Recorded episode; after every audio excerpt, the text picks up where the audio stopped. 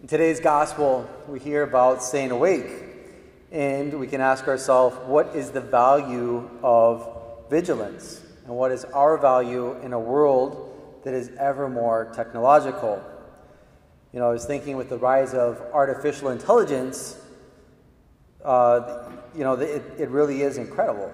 I'm always uh, amazed by the different technological advances.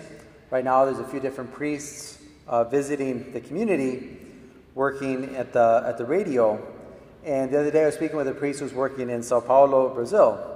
And one of the, the, things that he does, he has a lot of apostolate online. He's developed an app and he tries to create good formation material for the people that subscribe to the app. And the other day he was telling me about how uh, there was a priest in the United States who was very good at preaching and had made some very good videos. And so he wanted to take those videos and translate them into Portuguese so that they would be available for the people that he was working with. And so, first, he showed me the video where there was a human being dubbing the, the sound, right? So you see this American priest speaking English, but then the sound is, you know, the Brazilian uh, speaking Portuguese in a very different voice. And then he showed me the same video, but with artificial intelligence they had made it so that the, you know, this American priest's voice was speaking Portuguese. And it was, it was much better, right? much, much easier to follow. But then we just thought, we're in a completely new world, you know, a, a brave new world. And so, what do we do in a world that's changing so quickly? How do we react to a world where everything seems to be always new? We, we can know that we need rules for such a world. A few months ago, I, uh, I read Isaac Asimov's classic science fiction no- novel, I, Robot. And it was a little bit frightening how, how much it seemed to speak to today. And this was a novel that was released in 1950, you know, 70 something years ago. And yet, the way that he was talking about robots and his absolute rules would seem very appropriate for our times today. And I think that if we look at today's gospel, Jesus is actually giving us some clues about how to live in an ever changing world. Because the wise virgins give us an image of the contemplation that should characterize a Christian's life. Now we see that the wise virgins have their lamps full of oil and they symbolize the Christian who is looking forward, who is looking to the future, anxious for the return of the Lord. And we are all called to be waiting with great hope. Pope Benedict, in his encyclical Spe Salvi, which I heartily recommend, for me it's one of the most beautiful of his writings, says, The one who has hope lives differently. The one who hopes has been granted the gift of a new life. And so I think, you know, in our own world, where do we find the wise virgins? And I think that they are imitated most fully by the brave women of contemplative religious life, something that we might often forget. These women consecrate their lives to prayer. And they remind me a little bit of the rangers in Lord of the Rings, you know, these men of the north that are defending against the danger that the people of the Shire, the hobbits, are, are completely unaware of. And yet, there is that defense that they don't even see. Well, I feel that that's very much the, the protection that we receive from these contemplative souls. Pope Benedict again says, It is the expectation of things to come for the perspective of a present that is already given. It is a looking forward to Christ's presence with Christ who is present to the perfecting of his body, to his definitive coming.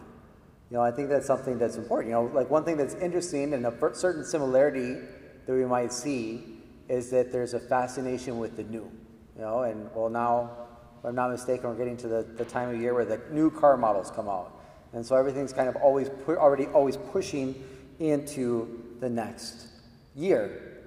But then we have to recognize as well are we holding on to that which has perpetual value.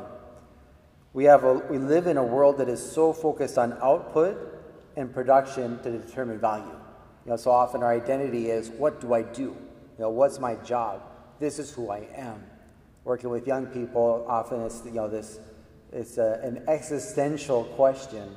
What's the job that I'm going to take on? Because I have to find meaning through my work. And there's something good to that, but there's also something very much limiting. And I think that if we look at contemplative religious, well, they help us to remember that life isn't only about production, life isn't only about numbers and output. Being comes before action. You know, first it's important to find our identity, and then after that, we're able to act and bring our, our being into action.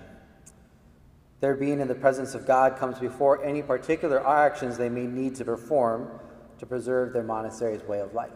And also, first is adoration, and after that, maybe they'll prepare flowers for the chapel, or prepare chasubles, or make altar bread. So many different things that might be there, but the most important thing always is that being, being in the presence of God, which is a preparation for our heavenly way of existence as well. They take as their model the Blessed Virgin Mary. She's the fruit of the Immaculate Conception, as we remember from the apparition at Lourdes. She's somebody with an absolute purity. And contemplative religious reflect this through their dedicated service to the shadows of the world. They're not famous. No, we don't see any contemplative religious on the, the cover of Vogue magazine. And yet, these are the women who have the deepest impact on the world. Their time of solitude and seclusion is the very definition of leisure. Now, so often we think about leisure as you know, simply kicking back. But leisure is much more about not being so busy with just the day to day activities that we're able to think about things that, that make us more who we are called to be. They have time to dedicate themselves to the noblest of pursuits, the contemplation of God and His good works. And then on the other hand, we see the foolish, the foolish virgins. And they imitate the lazy busyness to which we can fall victim. Rather than contemplation, we get carried away by, away by hurried watching. Now, this is something that I catch myself as well. You know, like maybe we're, we're with a group of people, we're watching a television program, or watching a sporting event, and at the same time, we're scrolling through our phone. And it's like, how much input do I really need? And, and am I really growing through this activity? Or am I just kind of deadening my senses, zoning out? And, and, and we're not even truly present uh, because we might be in the same room with other people, and yet it's a series of individual, individuals rather than a community. Pope Francis reminds us that the condition for being ready for the encounter with the Lord is not only faith, but a Christian life, rich in love and charity for our neighbor. If we let ourselves be guided by what seems easiest to us, by the pursuit of our own interests, our life becomes sterile, incapable of giving life to others, and we do not accumulate any spare oil for the light of our faith. And this faith will be extinguished at the moment of the coming of the Lord, or even before. If instead we are watchful and seek to do good, with gestures of love, of sharing, of service to our neighbor in difficulty, we can remain at peace as we await the coming of the bridegroom.